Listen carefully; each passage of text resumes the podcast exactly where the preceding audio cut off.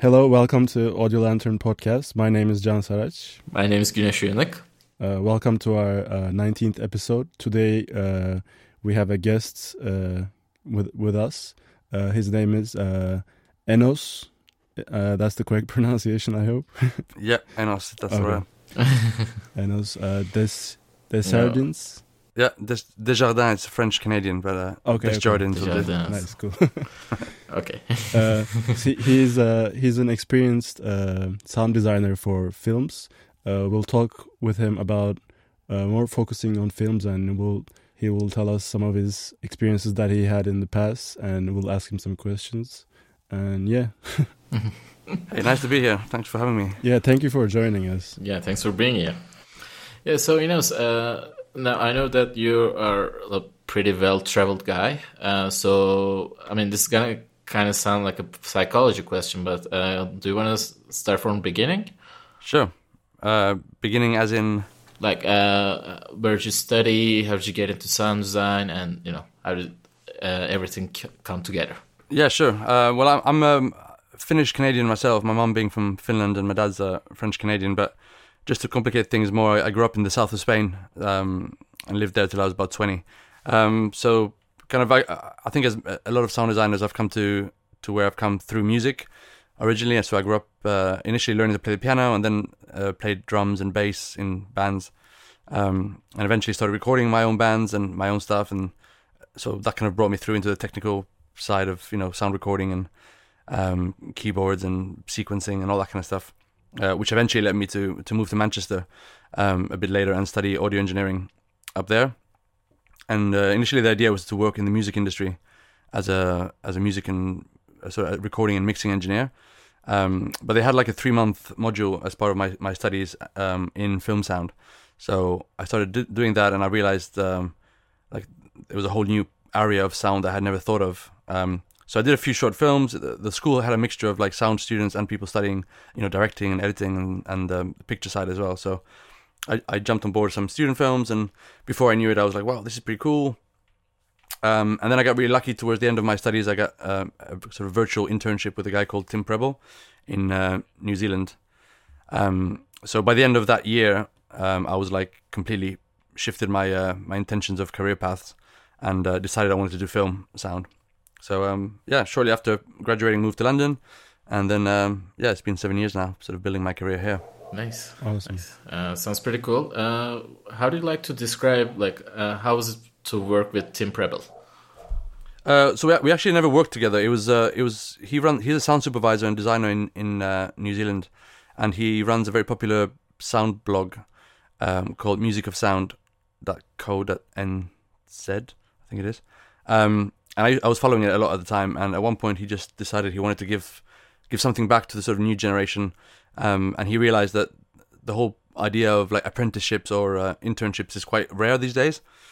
Um, it's quite common to have, I mean, I don't know how it is in, in Turkey, but in London it's quite common that you have big facilities or studios will have runners, and then they'll have people that are already professionals. So um, it's quite complicated for runners to sort of transition into, say, a sound editor role. Um, it's not exactly the same type of position as an apprentice, in a sense that runners will often be like doing the coffees and teas and running the errands instead of sitting next to a sound editor and learning. So um, so I think Tim wanted to kind of, wanted to reintroduce or at least contribute from his part to training someone uh, in the same way as he had been mentored when he was younger.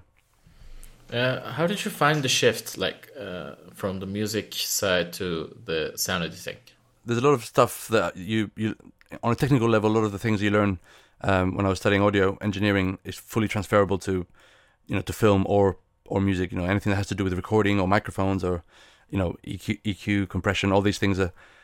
Apply in a similar way to both to both fields, but I guess the main difference is the fact that with music you're recording, um, well, you're working with music. With film, you're working with story, um, uh, and with picture. So obviously that's the big the big difference. Um, but I think what, what really attracted me to film was the that exactly that element of story. That you, you're working to um, to a, to the narrative curve of a or structure of a story, as opposed to just limited to sort of the the, the audio side of a song. Um, I think I think especially if you if you're not writing the songs and, and sort of producing them, sometimes it can be quite technical if you're doing the recording and mixing. Um, whereas as a sound designer in film, especially if you're supervising, um, the role becomes much more creative as well. You, you're talking about story and characters as opposed to just about, you know, recording and, and uh, mixing. Uh, I, w- I wanted to ask a little more about uh, your experience with uh, Tim Prebble. I personally never used uh, his libraries, but I know his name. Like, he's pretty active on social media, and uh, some of his libraries are really popular among the sound design community. And like, how much did you say he had an impact on your field recording or sound designing, or like some of the things you picked up from him? Like, how helpful was that? Yeah, so Tim uh, Tim uh, owns a um, sound effects library company. Um, under the name Hiss and Aurora um, libraries, and he's I mean he's been running that for quite a few years now. Has quite quite a high number of of really good quality libraries, um, and yeah, I think one of the first things he he he mentioned when we started our our um, year long internship was he really f- emphasized the fact that um, sound effects recording was such an important part for any sound editor. Um, I mean, I guess it's different if you if you become a dialogue editor or a music editor, but um, specifically within sound effects editing.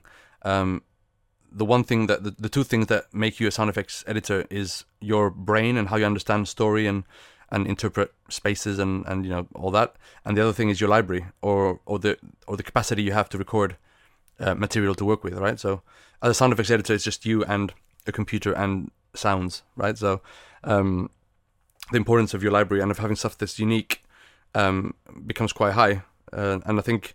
Obviously, like I'm constantly buying uh, indie libraries, and it's it's quite cool time to be working in sound now because there's so many people releasing these uh, often quite niche uh, libraries, which are great, and and quite a, quite a, quite a lot of them are very high quality, and everyone's got like technology is quite accessible these days, so everyone has quite decent recorders and mics, um, but nothing replaces the the the, um, the unique sounds that you can get on your own, right? So going out and recording something that's just yours that no one else has is quite a It's quite important, and also not only for the sake of it being unique, but also from the sake of, you know, knowing what you need specifically for a project, you know, seeing seeing a rough cut of a project and seeing what kind of stuff you maybe don't have covered in your library, and then being able to go out and, and I don't know, for example, source a vehicle or, um, you know, spec- specific type of session that is required for something in the project you're working on. Um, yeah, so for me, sound effects recording is not only a big, a big sort of, and and like fun thing to do, which I do even outside of kind of work projects, um, but I think it's a very essential part for any sound effects editor. Right. Um, so yeah, that kind of like transitions to like a different question I wanted to ask. Uh, I mean, this kind of depends on the budget and the time constraints that are uh, about like the, the the project you're working on. But how much would you say you use library sounds versus you want you use uh, original recordings that you do? Um, I mean, it depends on the on the project, of course, like you said. Um, right, right. But mm-hmm. and, I, and I think also as your as the years go by and your career gets longer and your library grows, I think I think it's quite natural that you're you um, you can use more library because you obviously your library grows. So you know, if for example, if I'm recording a specific th- thing for a film, and then in a few years I do another project that has that same thing in it, then I can go and record it again, but I've kind of done it once, so chances are that will probably be quite kind of usable again. Um, so yeah, I think like I, I find that probably it's, it's like maybe seventy percent library or or eighty, uh, and usually usually the recordings I'm doing are are um, to cover specific things that are quite unique to the film. Like, I don't know, if there's a car, a specific car that plays quite a big role in the film, then I might consider it important enough to go out and try and spend the time and money to record it. Um, if it's just a standard, you know, quite irrelevant vehicle, then I might just use um, library stuff, because I can, you can always do it with library stuff, but sometimes it's it's worth, or it sort of warrants going out and recording something specific for it. Um And yeah, I think, I don't know, it varies from project to project. And obviously, the more stuff I record, even though I eventually the stuff you record for one film become library stuff for your next film, right? So even if I'm using some sound effects I've recorded in the past, that essentially have now become library. So, um, yeah. Cool. Uh, any go-to library, like uh, any go-to library brands or library companies that you like to use?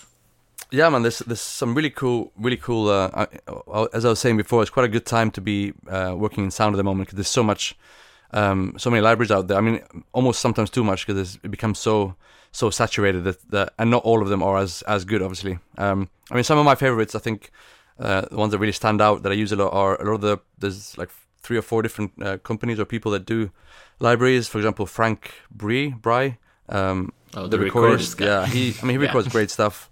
I've got a lot of his libraries. Um, obviously, Tim Prebble, Hiss and Aurora. Um, Boom, Boom Library do a bunch of um, bunch of stuff as well. I mean, they, they have the slightly different approach. That they do like a lot of designed sounds as well. So they'll they'll have like their libraries often have like are split between like all the raw elements they recorded, which they call construction kits, and then they have like designed stuff, um, which sometimes is useful if you if you want to use elements of that. Um, and then who else? Um, Soundmorph also do like really designed type stuff, but it's but also have similar to Boom have the sort of both the original recordings and then design stuff, um, and uh, what else? Pole, yeah, pole, pole position, position, yeah, as well. I mean, it's it's quite vehicle heavy, but um, I I know the guys as well, Max and and uh, the guys. I met them last year here in London. They're lovely people and really good, um, very good and, and thorough recordists. Um, so. Whenever, whenever there's a specific thing that needs a specific vehicle, that's kind of my first go-to place. In case they've recorded it, then I, I don't have to do it myself. Um, and they've got so many vehicles recorded at the moment, so chances are that they'll they might have something exactly or close enough to um, what I need quite often. Yeah, they're really friendly people too. Like uh, I talk with Max for just asking tips about recording cars and vehicles uh, for a specific project. Uh, like for a game thing, uh, like he was really helpful. Just told me like uh, we are using these and we are doing uh, it like this way. So like it was really helpful and like I got the project. Uh, it was because it was a bit intimidating to me, but then you know I got the project done really fast. Uh, like because of them actually. Yeah. No, he, he's he's like Max is the nicest guy you could you could you could ever meet. Yeah. uh, and I. I I've met other nice people in the world, but I think I've not met anyone nicer. Maybe as nice, but not nicer. He's like, you can't, you can't be any nicer than Max. Super helpful and and, um, and just, just generally cool guy. Um, yeah, and the, the other one I, I just remembered as well is uh, Tonsturm. Oh, yeah. Tonsturm doing yeah. awesome libraries. Yeah, I mean, the electricity one is just like my, one of my go-tos, actually. If I yeah, need something I mean, like I've got I've got several of their libraries as well, and they're just uh-huh. really, really excellent. I mean, they're, they're very technically very well recorded and just so much variation and... Um, I think that, that's what I look for in libraries is, is obviously things that are recorded, you know, to good with good fidelity, good mics and good recorders, but most importantly, like the, the, the, the types of sounds and the uniqueness of the sounds, but also, and then also the variation in the sounds. You know, as you know, if you're doing a project, you, you can't just have one or two cool sounds. You need, you know, if you're doing electric stuff, you need a million different variants of it, or perspectives if you're doing doors or whatever. So these guys all seem to understand the whole the workflow of film sound. So you get proper libraries that seem to be done by sound editors for sound, sound editors, which is great.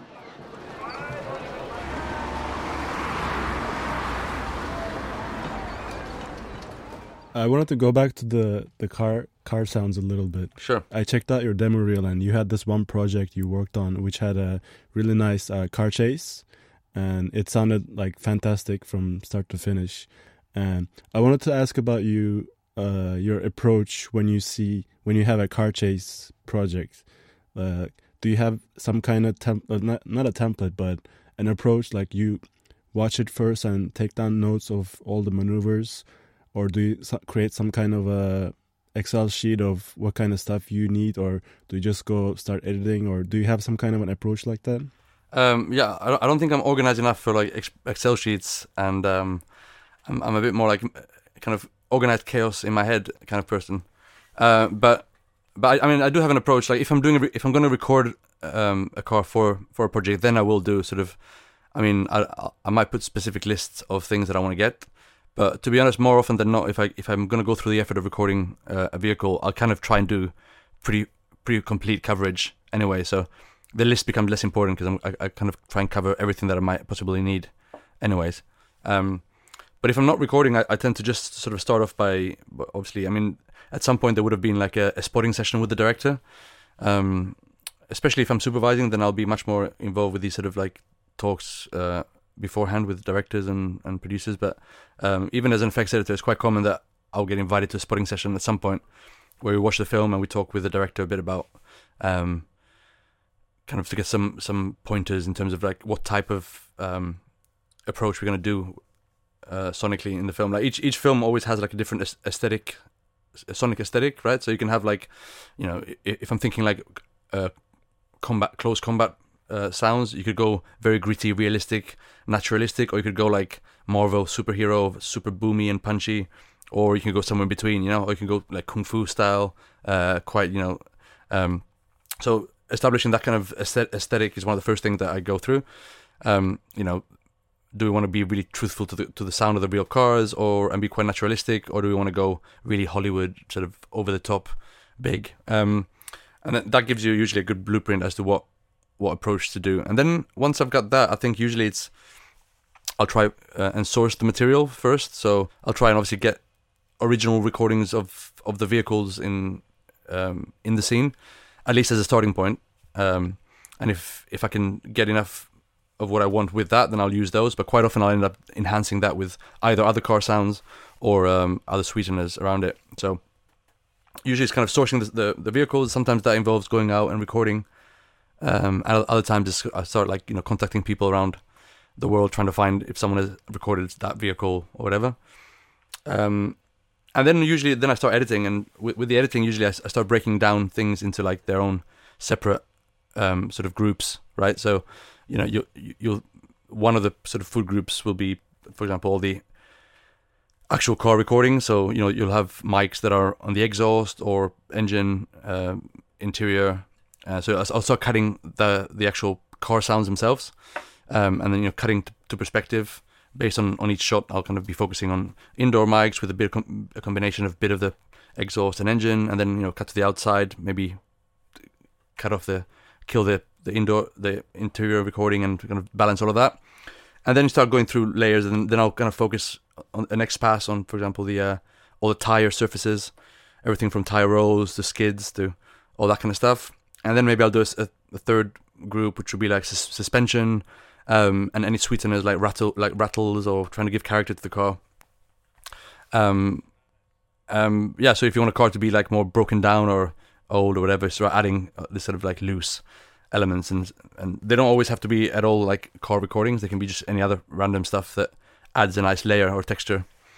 Um, and then and then I think the fourth one is more like sort of thinking of design, sort of uh, non-realistic sounds. So I mean, if I'm doing something very big and, and you've you've got a car pass, um, I might add like an actual like digital type whoosh sound to it to enhance it, or or even play with like, you know, take some animal sounds and and Doppler them, the, the classic uh, kind of thing to add a bit of. Uh, Yeah, exactly. So that that would be the more sort of like um, abstract food group, which usually con- usually will contain like elements of like hits, like boom hits, and and sort of trailer whooshes kind of thing, and um, animals or kind of more more expressive stuff that aren't linked directly to a car, but adding a nice layer to that. So that usually covers most of it, and then you have like the one basic group, which is like all the sort of doors and glove box and that kind of stuff. Uh, this is more of a mixing yeah. question, not an editing, but uh, how do you deal with the car? Like, let's say the car is coming from distance and then going close and then goes to the distance again. Uh, how do you like work in the reverb in there? Uh, do you have a like a like perspective that you want like to go on through, or just, you know, uh, follow your instincts? Yeah, well, I mean, I think it depends on, on like the, the approach. I think one of the thing, one of the things I've really started to do, to be like to do more and more as as my career progresses, is I'm becoming very a strong believer in recording things in real spaces. So what I mean is, like with cars, it's a bit different. But um, for example, if I'm if I'm working on a film where there's a I don't know a door in an old mansion, you know, big reverberant space, if I have a recording or I have the opportunity to go and record the some doors in that space, Um, I'm very happy to use those recordings. Um, so I, I used to be the, the mentality that I always close mic, close mic, and record everything as dry as possible, and then that way I have the choice in the mix to to do what I want. But actually, I, I've I've become a bit more um, a fan of recording things in real spaces now. So I mean, reverbs are great, and I, I have a whole different range of, of reverbs that I use. But um, there's something specific that you can record in real space with real early reflections that can be quite unique. Um, So if I so so like especially with doors and, and that kind of like um, everyday things like that, um, I've started using quite a lot of of uh, rec- recordings with, with real acoustics and real space. So it kind of saves you a lot of work in the mix as well, because it kind of already sounds right. Um, so to to go back to your question about cars, I guess the the first thing would be that like I'd I'd try and record things matching the the maneuvers I, I want. So obviously, you know, if you if you have a um, a car approaching from far away and you're recording with, I don't know, a mono and maybe a stereo mic as well, you, you'll naturally be having this, I guess, the natural sound of the car approaching with everything that goes with it. Um, but if I was thinking just about uh, sort of mixed mix techniques, it, it usually involves a combination of automated like E Q, for example. So you're kind of taking away some of the detail as it's more f- further away, and then, you know, bringing up your your, your high frequency stuff uh, as you approach the sort of mic or camera position. And then with reverbs, it's kind of a similar thing. You know, I work with with um, with reverbs or like slaps, um, delays and slaps, and I'll kind of uh, enhance it when it's further away, and then sort of have it automate naturally as it, as you're approaching the, the camera position. So usually with E Q and, and reverb or delays, you can kind of, that's the two main main things to sort of get it get it to um, get that sense of of uh, shifting in space. But the other thing is like using some tools like Doppler. Doppler tools, um, like, you know, there's quite a lot of them out there, but um, I use I use a lot of like um, Sound Particles, even though that's more for design, but uh, it also has, even just as a simple Doppler is great. Um, and actually Tonsturm, the, the company we were talking about earlier, they they, they released a, um, a plugin called Traveler about a, under a year ago, and it's yeah I, I was I was working on a feature last year and I was beta testing it, and I think ever since that I've just I use that as my main sort of um, Doppler, just for, for basic, you know, standard sing, single sound Doppler. Um, and yeah, I mean, sometimes the thing I said about recording things realistically, so if you're recording a, a car approaching from far and going past, actually because of the position of your mic, you, you're, you're quite often recording something quite airy and sort of white noisy in a way, if you know what I mean. You, you don't get, you don't have the detail of the engine and the sort of gr- low body of it. Um, so that's the only negative. So you, you, like car passes kind of start to sound quite similar unless you're recording like a big V eight engine. But if you're recording like an, an actual static car pass from static position, they all sound quite similar, and, and you don't get the same character of the engine, if that, if you know what I mean. So quite quite often what I'll do is I'll I'll have some layers of of real recordings of a car pass, but I'll then also take like a almost a, a constant reco- recording of a of the specific car driving, like from the engine or the exhaust, and then try and play with Dopplers. So I have one layer that actually has their that sort of quality of the actual engine. Um, so when you push that, you don't just get the sort of air; you, you get the actual sort of uh, exhaust or engine detail. Nice. Yeah, it, it was really comprehensive, so I just couldn't say anything on that anymore. Uh, the only thing, yeah, like yeah, the only thing away. that I could add is that uh, when you're doing the doors, uh, what I found out is that yeah, get the distant one from perspective, but also like uh, I started adding a close layer to it too. Just then uh, mix them on, mix them all in balance. Uh, I just found out that that kind of works better for me uh, to get detail and the distance. Yeah. So so what you mix? You're mixing like a. a a more distant recording with uh, close-up stuff. Yeah, yeah. Basically, like uh, I get the distant one, uh, like the distant recording that you said, like uh, like preferably in the real space, uh, and then uh, just add some layers of close recordings of the door. It just gives a bit more uh, detail in it, and then uh, gives a bit more character. Absolutely. Yeah. I mean, I, I guess it depends what what what uh, like it depends on a scene scene by scene basis. You know, w- w- what you need the door to be doing, or how much you need the door to be telling a story. Um, so, I mean, one of the cool things of recording like really distant doors is that they're perfect. They become perfect things just to have as background material as well. Like, you know, quite often, like if you, if you're in a, I don't know, a scene where you're in a hospital corridors or in a courtroom area kind of thing, do- doors are, quite, are things that, that you kind of, you can put in the backgrounds that really define a space, because a, a, a door closing usually kind of generates enough volume to sort of excite the, the acoustics. So when you put that in the backgrounds, you, it's quite a nice way of establishing the acoustics and the scale of the space for the audience.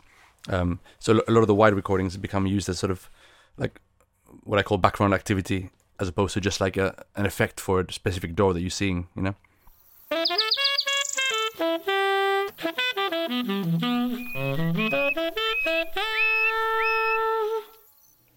Yeah, that sounds very original, actually. Like I, I never, I, I don't remember like using a door uh, as a background. Actually, uh, that might be something to check on. Actually.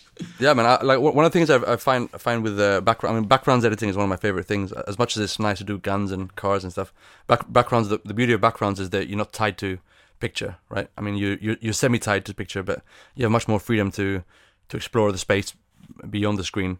Um, And usually, unlike unlike cars or, or guns, and uh, you, you can establish, you can have much more uh, control over establishing a space uh, and the feel of a space with backgrounds, right? So you can make a space sound, you know, um, more mundane and residential or normal, or a bit more scary or dangerous or dark or, you know, day or night. So there's, there's quite a lot of stuff you can do with backgrounds. Yeah, but well, when designing backgrounds, like, have you ever felt like that you've overdone it in some cases? Um, I, I guess so. I mean, at, at the same time, as I, as I say, I love backgrounds. Often, you know, they'll be the first thing that you kind of lose once you have music in, or um, definitely if you have an action sequence, the backgrounds are not very, not so important. Cho- choosing the right air and the right uh, birds chirping doesn't really make a difference if you're having super big cars chasing each other. Um, but I think it, de- it depends on the scene. Obviously, some scenes, like I, I'm a big believer in, in in making the backgrounds really carry a lot of weight. Um, obviously, as long as they, they suit the, the project. But what what I find with backgrounds quite often is I'll, I'll um, if I'm doing a specific scene, I'll there'll be certain elements that are like the base layers, like, you know, the, the whether it's a, like the, like a room tone or air, the, the thing that kind of the ground, the noise floor, basically, the the which is the base level. And then on top of that, you'll have a few layers which are sort of like semi-constant as well, but they're a bit more detailed. But then where I really like to work is with the, the more detailed stuff, which I call sort of like spot moss, like spot spot atmoses. Um, and these kind of things I'll, I'll try and like, quite often when I start a scene, I'll bring in a few of these detailed things right at the beginning just to establish a space. And then as we get into, say, the dialogue or the action, I'll sort of drop those out and maybe just listen to the dialogue and play some of these sounds around the dialogue lines so you're not interfering with the dialogue. And then maybe towards the end, bring in a bit more like of these specific details as well. So always trying to make sure that it's it's not fighting the dialogue or the action, because um, that that way it, it's more likely that these backgrounds will actually make it through the, the final mix and not be just killed or taken out, you know? Yeah. But, you know, sometimes the re- recording mixer just kind of disappoints you at some points. Like you say, like, oh, this this scene's background was awesome, but then, you know, he, you just found out that he just tuned all of those out and then, you know, work with that. But I guess that's part of the job. Yeah, absolutely. I mean, um, yeah, like, like the work I do here in London is is sort of like fifty-fifty between sound effects editing and and, uh, and supervising. So a, lo- a lot of projects I do, especially the like anything slightly bigger, I tend to be a sound effects editor um, and uh, sort of designer on those. And in that case, I'm working under another supervisor, sound supervisor, and uh, also there'll be a, a re-recording mixer that isn't isn't me. Um, so there's always that, that, you know, you're providing the, the ingredients for the mix, and uh, and then the sound supervisor and the the mixer are shaping that in the mix. And obviously, you try, you know, you have discussions through the whole project, and you hopefully you, you're going in the right direction. But um, I've had projects where, you know, I've not attended the final mix, and when I've heard the final mix later on when the film was released, I was like, whoa, oh, that's changed a lot. Yeah. Um, sometimes for good, and sometimes for, for not for good, for, in my mind, but. Um, I guess if, if you're effects editing, your your job is to provide the ingredients, um, and then someone else is taking the, the final decisions as to how they're going to shape all of that. Um, but yeah, the, I mean, the last few years, I've started doing more and more supervising, um, and most of the jobs I've, I supervise, I I tend to also do the effects editing just because I it's what I do and I, it's what I love doing, um, and um, and quite often, especially up until about a year ago, I, I, I quite often mix my features that I supervise as well. So I tend to sort of supervise, mix, and do the effects, and then I'll usually hire like a dialogue editor and a Foley team um, to do that side of things. Um, so that, that way it's, it's quite a compact but um, but sort of good um, team. Uh, like when you're in the feature, uh, do you mix at all, or just, you know, do you have a uh, like a Foley mixer just to get it everything done in the level department, and a dialogue mixer, or did you just get everything uh, from the editors and then just, you know, start mixing always? Yeah, I, I do. I, usually, I mean, the, the majority of films I mix, I do everything from pre-mixing to final mixing. Um, so, like if, if I'm effects if I'm effects editing for someone else and I'm not mixing the, the, the film, usually um, I focus on the editing. But uh, because of technology these days and Pro Tools and, and plugins and all that kind of stuff, uh, and because I'm used to mixing, um, I I always ask the supervisor or, or mixer if they're happy for me to do some um, pre-mixing as I'm editing. Because for me, it's, it, it comes naturally to pre-mix as I as I edit. And in terms of volume, panning, um, E Q, um, and sometimes reverb as well. I mean, usually reverb as well. Like I kind of, for me, it's easier to see how a scene is coming together if I can hear it, everything working in context of how I want it to sound. Um, so obviously, if I'm not mixing it, then I, I can't start doing crazy things without asking, you know. Um, so I always make sure I talk to the supervisor and the mixer first. And what usually happens is they they all send me their own template, um, like Pro Tools template. Um, both in terms of how the tracks are laid out, but also they'll say, hey, cool, if you want to use an E Q, make sure it's this specific uh, plugin and make sure it's on insert A, for example, you know? So that way that when they take it, it's it's all within their normal um, template they're used to, and it's using the plugins that they have, and you're not like, you know, using something that they won't load later on. Since you said you like like everything, you like to hear everything uh, coming together. Uh, do you like when editing sound? Do you like working with the dialogue in, or like if it's available? Do you like working with the dialogue, or just mute it out and then uh, start working on the edits? Um, yeah, I mean generally I'll, I'll have the dialogue out, um, but I'll just have it like usually you, you get like a, a mono um, dialogue bounce from the editor, picture picture editor. So that's I mean it's usually not not in a great state yet, but. Um, I'll have it there usually, but but quite muted, and um, and then as the dialogue editor starts working, uh, he or she will usually quite um, export like updated, more clean versions of that. Um, but every now and then I'll I'll I'll listen to the the uh, guide track, mainly to check sync on stuff. So if there's like you know a door or some some sound effects that are happening in the sync, I want to make sure that my effects are perfectly aligned to that. Um, and also just sometimes to to see where the dialogue is, is falling. Like I was saying earlier with backgrounds. I would, like I don't want to put crazy specific detailed backgrounds on middle of, in the middle of lines, you know. So I'll kind of listen to see where the gaps are, and I can place some of the detail there, so it kind of works like harmoniously together. Um, so I, I use it a lot for that, and also to, to figure out what the story, what's the story is. Yeah, um, yeah. Usually it's a good idea. I mean, if I'm supervising, I'll, I'll obviously start w- way early, even before a shoot, possibly, and uh, I'll be reading the script and I'll know I'll know the story inside out. But if I'm just bored bored for effects editing, sometimes you know. Um, either I watch the film first before I start working, or sometimes if it's very tight turnaround, you just start editing and you sort of figure out the story as you go. Do you like? Do you prefer supervising or like the extra responsibility? Uh, could it be too much sometimes, or do you feel like it, or uh, it feels uh, better for you when you supervise? I, I enjoy both. I mean, I, I love supervising because when you supervise, you're sort of in control of the sound all the way through the process. So I mean, no, not only do you often get involved early on, where you have these like really op- cool opportunities to contribute to the potentially even the filming sometimes, or contributing to some ideas for the edit even. Um, but you, you actually get to come up with some ideas and then make sure they, they actually get taken through all the way to the final mix. So there's a creative aspect to supervising in terms of uh, the relationship with the director that is, is very appealing to me. Um, but also there is uh, added responsibility and added like pressure. Um, especially the, the big, the bigger the project, the the more there's pressure from like producers or. I haven't done any. I haven't supervised any like bigger studio films, but I imagine you know you start getting a lot of um, responsibility and pressure from different you know different people, and different characters, and there's a lot of like emailing and meetings and stuff you have to take part in, which sometimes is is an extra um, workload. But um, are you good with those, like uh, emailing and meeting with people? Like the... yeah, I mean, I, I, actually, I. I I for one am. I know. I know a lot of people don't like that side of things and would rather just be doing sound. But I, I mean, I, I consider myself like you know, um, sixty percent sound designer, forty percent kind of a entrepreneur and like supervisor. I, so I like that side of things. I like. I like to sort of. Uh, I'm freelance as well. I, I, I operate under my own uh, little company. So uh, I like to. Be, I like to build my network of clients, both in time, both in terms of directors and producers, but also in terms of supervisors that I work with.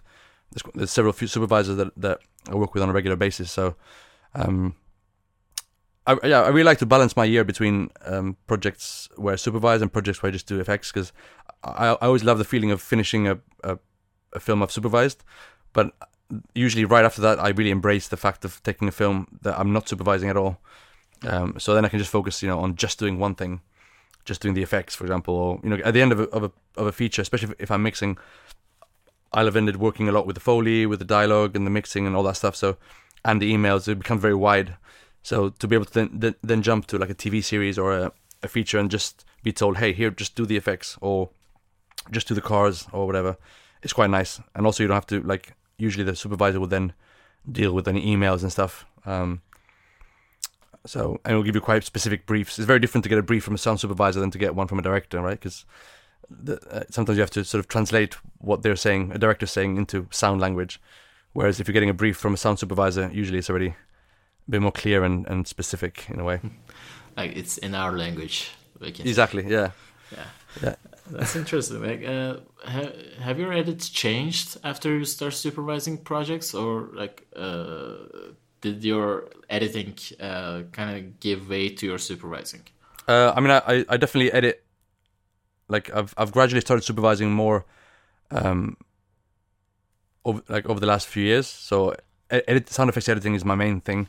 It's it's like it's what I I'm really it's what I love doing, and I think I'll have a hard time to ever not do it. Like, I definitely don't see myself supervising stuff and not editing at all. Um, just because I, I, I feel it's so, like, for me, for me sound, I mean, di- dialogue and Foley, I'm, I'm, it's not my thing. So I'm very happy to have people that love doing that and that are very good at doing that to handle those other things. But for me, sound effects and, uh, you know, backgrounds and sound effects and design is, is what, for me, makes a soundtrack other than the music in a way. Um, so, so I'd have a hard time not being involved with the creation of that. Because otherwise, what's what's the point? Like, yeah, I can't. That's my, my, my view, anyways. Um, so so yeah, I mean, effects editing is what was sort of um brought me to su- supervising, um, and I think that's still my main main focus. But I mean, I, I since since I started supervising, and especially since I started mixing, um, that definitely feeds back into your editing. You you learn a lot from about editing from mixing your own material, or especially once you get other people to mix your own material. Um, you, you get to see what things work, or or how things could be made better um, for to be easier to mix or to be whatever. Um, so, yeah, it was very. It's been a very very good learning curve. Um, seeing other people mix my effects. Whenever I get a chance to go to the mix stage, it's always great because um, that's, I find that's the best way of learning to, to to improve your editing is to see people mix your material.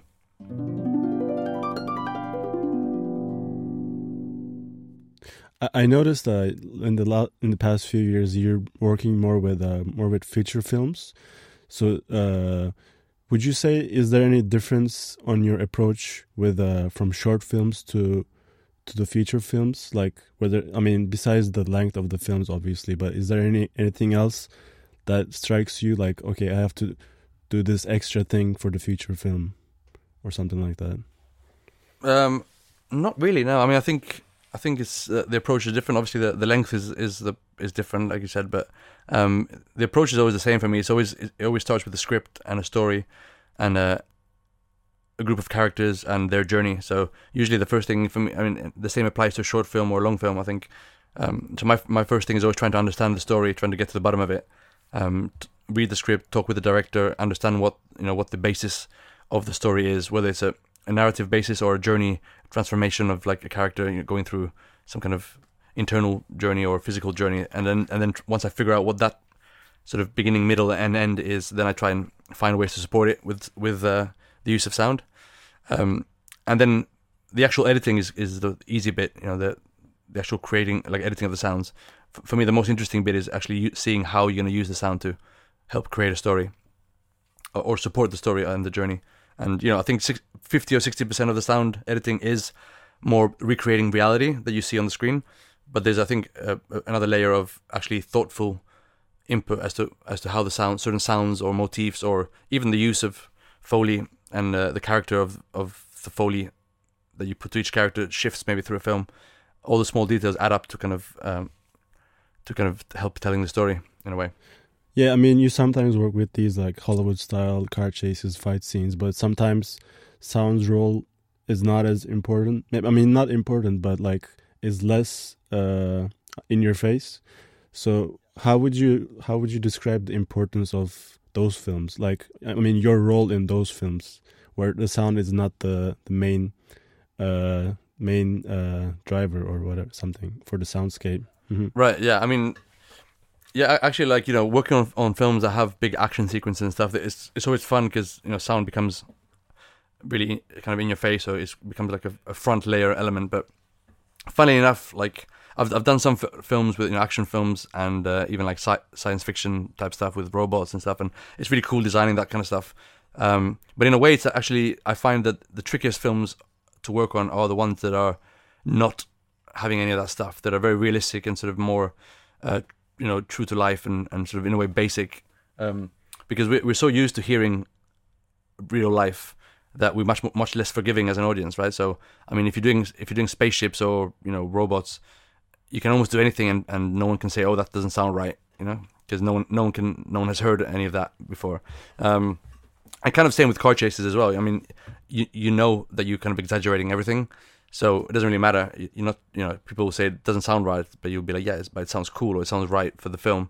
Um, whereas if you if you work on something that, that doesn't have those loud elements, um, you know, if you're working with Foley or, you know, doors, movements of, of a chair, you know, small things like that, then all the or back, you know, normal backgrounds of a of a house or a forest or whatever.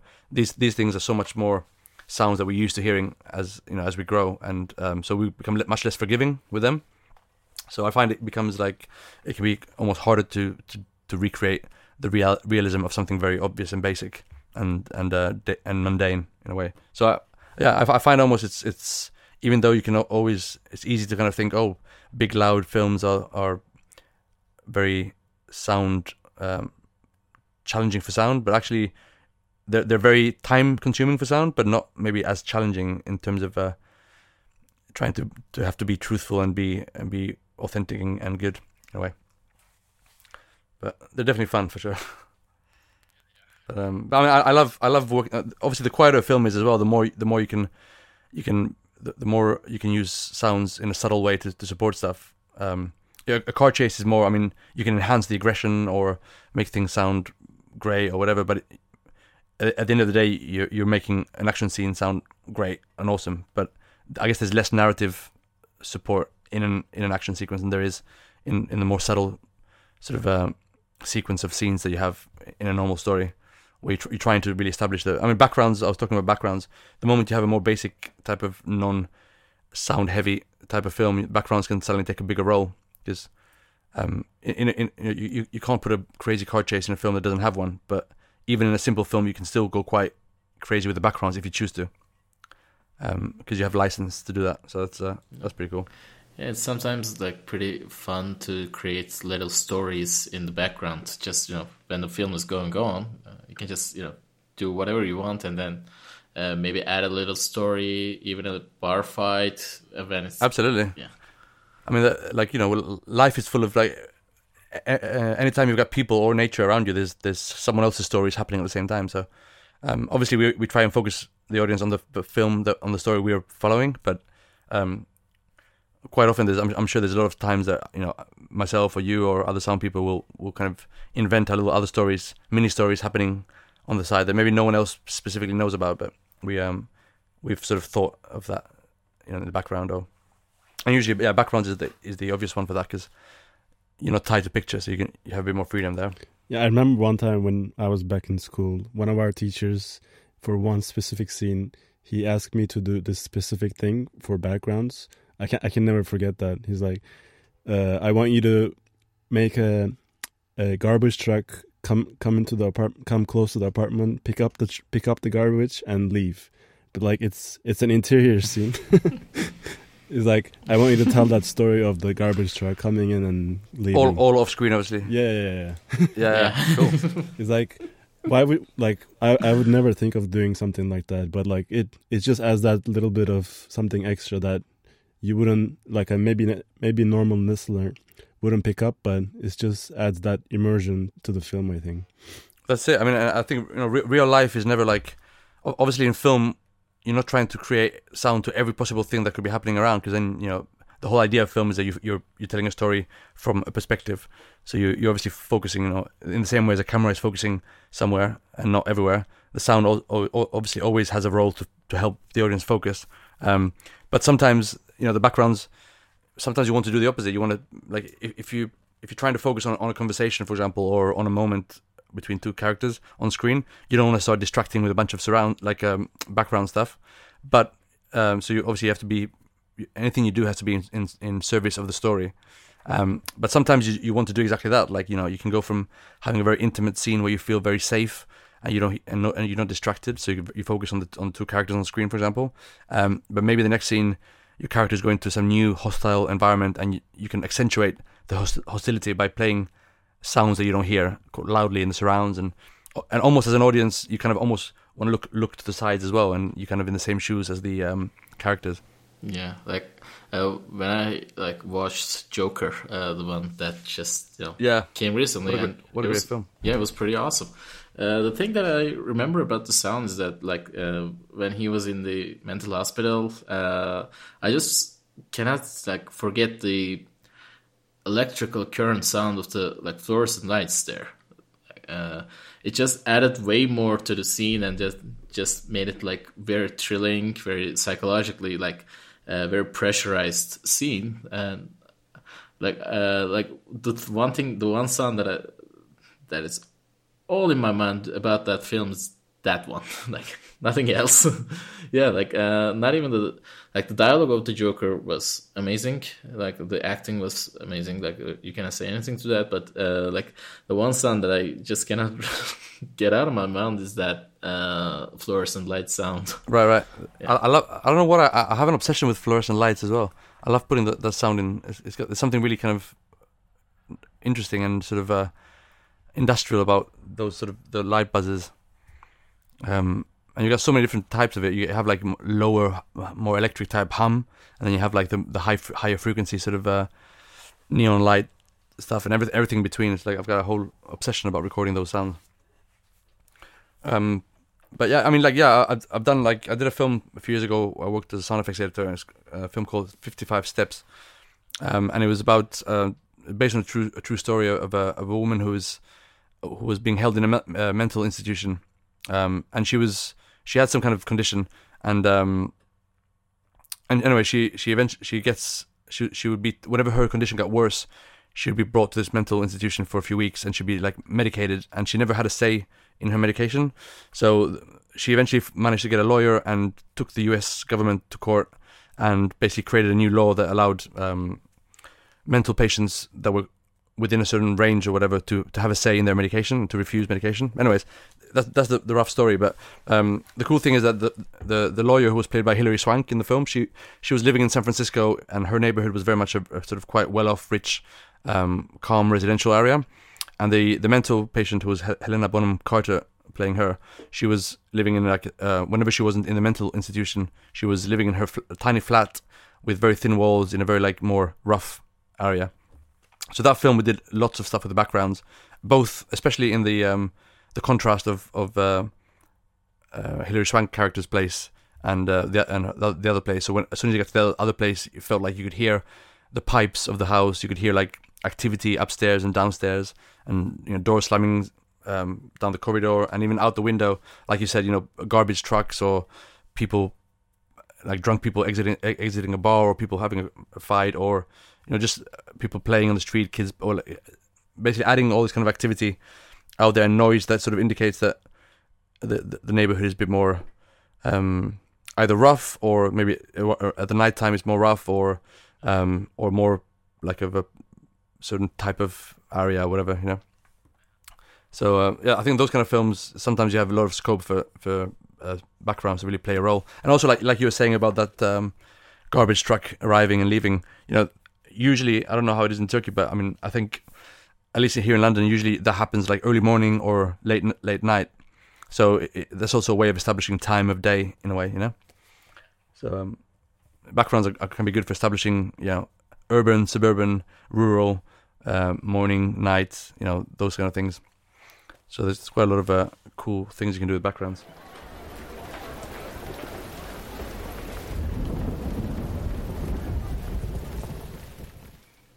Great. Uh, since you're freelancing, uh, I want to change gears a bit, uh, and I want to ask you, like, uh, do you, like, I, I, I had trouble with this, so I'm just asking. Uh, do you like have you achieved a work-life balance? um, I am on the journey of achieving a work-life balance.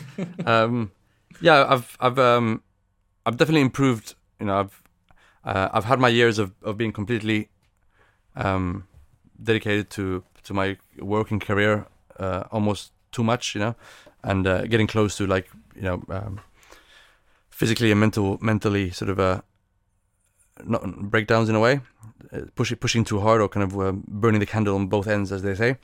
Um, and I've I've sort of like started slowing down in, in a certain way, and I guess uh, I guess I wouldn't like I, I've I've only been doing my, my work professionally for about seven or eight years, which is not very much, you know, when you consider other people, you know, that have been doing this for you know forty years or whatever.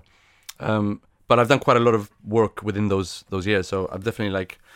Um, been very work focused in, in the first like four or five years of my career, and now, now I think um, I'm I'm getting a better balance, partly because of lessons learned, um, both you know both in terms of um, your own mental and physical capabilities, but also in terms of like you know life and friends and relationships and stuff, um, which can can suffer from from our line of work sometimes. Yeah, because I'm checking your I M D B page and it's like fifteen to twenty. Uh, movies, uh, shorts and features uh, a year almost, like on average, which is a lot. Yeah, I mean, obviously, I'm not, I'm not like, yeah, I mean, I, I quite often will be doing like maybe three or four features and then uh, a bunch of shorts. And I, I do other stuff like commercials. I do some commercial work as well, which obviously doesn't appear on I M D B or anything. Um, um, and the last few years, like the last four or five years, I've been doing quite a bit of T V work as well, T V like series. Um, And I think, oh shit! I just said series, and my, my iPhone went on. Oh. I think I think they, I think they thought iPhone thought I said, yeah. I said series, not series.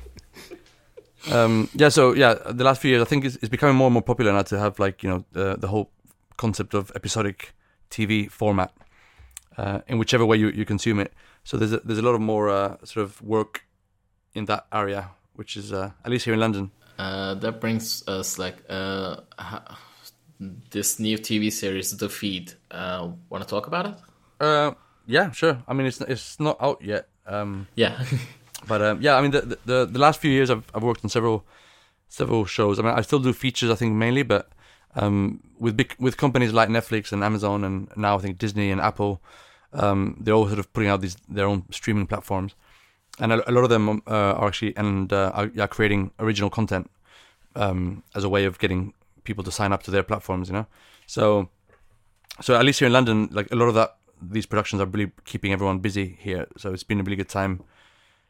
Uh, I've seen the, the the increase in workload, um, and it used to be that in my normal year I'd have like you know I'd have some I'd have some quiet periods in the year, uh, and some busy periods. But now you know if if I, I mean partly because I'm getting more established and I've, and I'm I guess more in demand, but.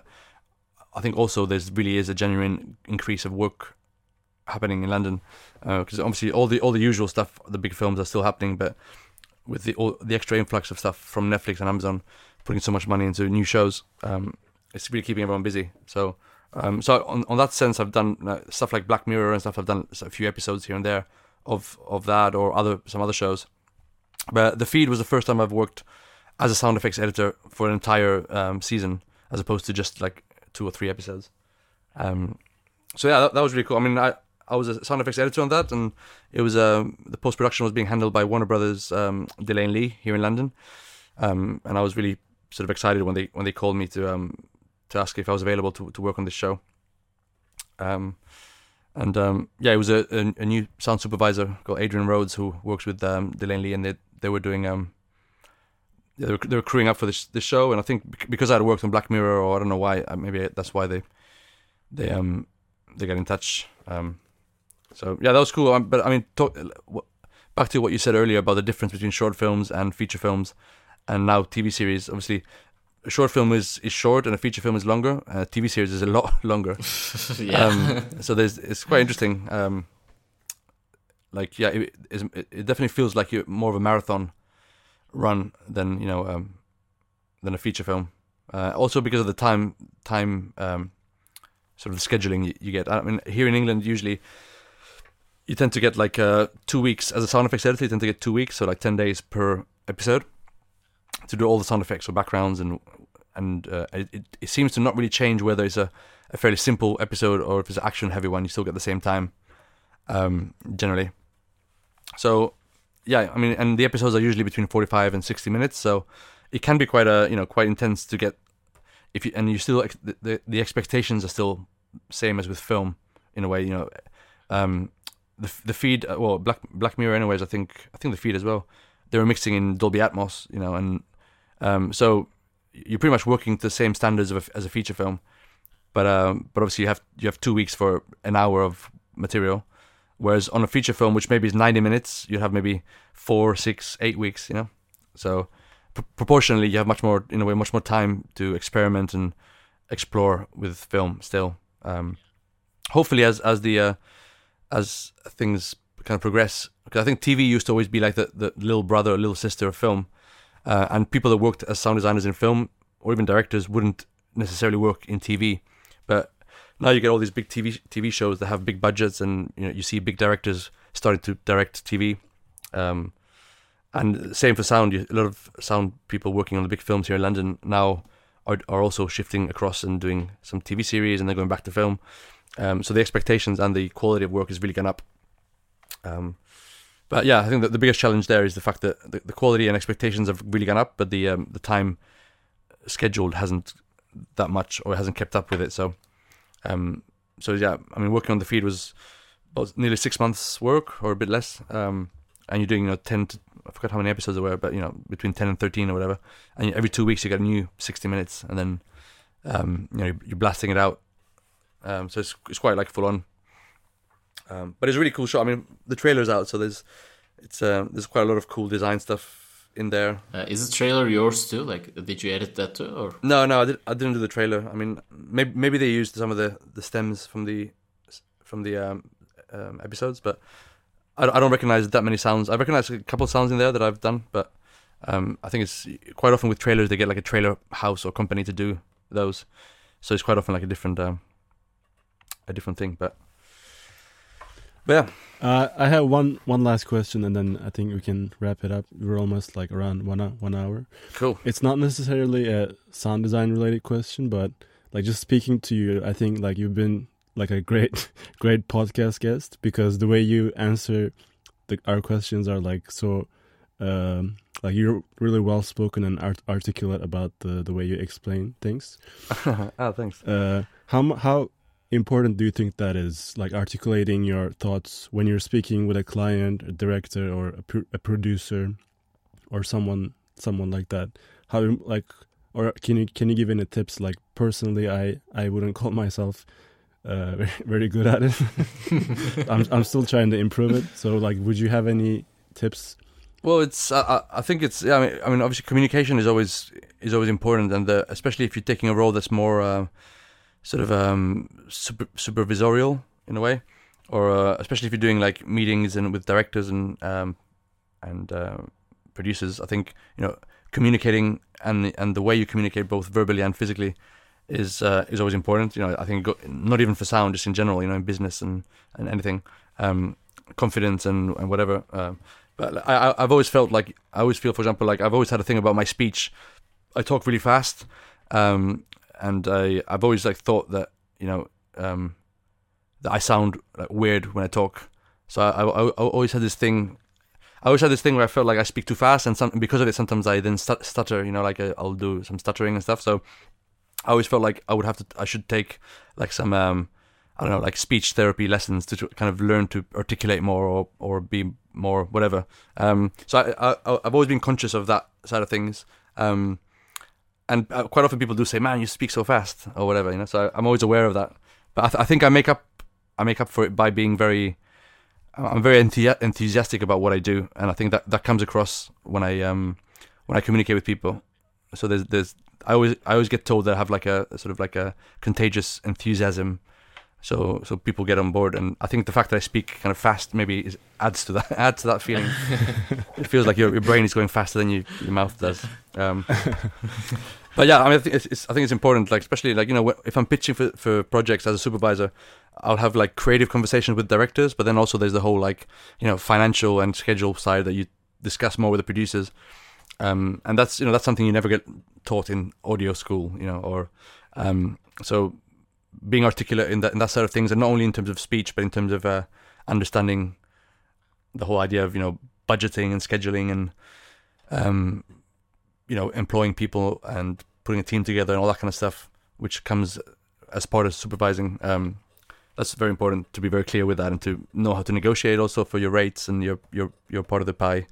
Um, and, you know, make sure that you, you're, you're also not undercutting other sound people and trying to re- kind of be respectful to your trade and not, not just go in cheap and get the jobs because you're cheap, but try and be a, keep a balance, you know, because you don't want to be racing to the bottom. Um, so, so yeah, so it's a matter of trying to kind of find, so that's, I think, n- negotiating and, and trying to be, uh, kind of uh, expressing the import, like the, the value of what we do as sound designers to producers, and as part of your negotiation is always a very important part um, of of uh, the projects that I do as well. Yeah. Uh, one last question, like a non-sound related question, but uh, the subject you might not be very enthusiastic about, uh, but because we're Facebook friends and, you know, I've seen your posts, uh, what do you think of Brexit? oh, oh. Boring, boring question. Yeah, it is. Uh, yeah, I, I, I'm. I mean, obviously, I'm, I'm, I'm biased because I'm, I'm an immigrant here myself, right? So, um, yeah, I mean, it's, it seems to be dominating our, our, uh, our tabloids for now three years now. Um, I, I mean, initially when it first happened, I was very, um, very sad about it, and my, my first reaction was like, oh, maybe th- does that mean I have to leave now? So I, I actually kind of. Uh, approached like a, an immigration lawyer in the U S and thought, okay, maybe it's a good time to move to L A or something now and do that jump. Um, but then as the months passed, I realized actually well, I've been here long enough to sort of, I'll probably just be able to just apply for a new, uh, as it turns out, it's all kind of fine, really. Um, I mean, if anything, it's it's better for us E U migrants now than it will be for Brits, because I have the E U passport, so I can just leave whenever and do whatever, but Um, if you're British and don't have E U passport, it's probably even worse. So actually, I'm, it's not going to make it that much difference for me, I guess.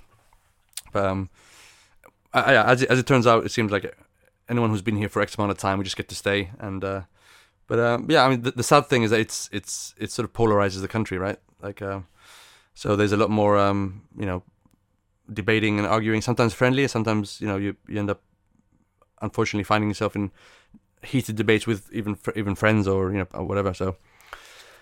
And it has, I mean, in London it's very different. It's it's like a bubble of, of like, you know, a mixed melting pot of people from everywhere. But I think in, in outside of the big cities in the U K, there has been a rise in sort of uh, people feeling the right to kind of be racist or be um, more openly, you know, um, nationalistic in a in a bad way. So that's that's the, the negative side of that. But um, but hey, it seems to be happening all, all over the world anyway. So. It might not be just Brexit related. Well, uh, since we're at the low point now, uh, yeah, it's a good place to end things. Uh, thank you, Enos, again. Uh, thank you so much. You know, it was lovely to have you. Like, no, thanks, guys. It's been it's been cool, nice informal uh, chat. Yeah, uh, it was very fun for us too. Thank you for joining us. Yeah. Thanks. Thanks a lot, guys. Uh, that was Enos uh, with us uh, with this episode. It was lovely to have him. And uh, once again, I'm Güneş Uyanık. I'm Can Sarac. And uh, we'll be back with more episodes, hopefully, in the later weeks. See you. See ya.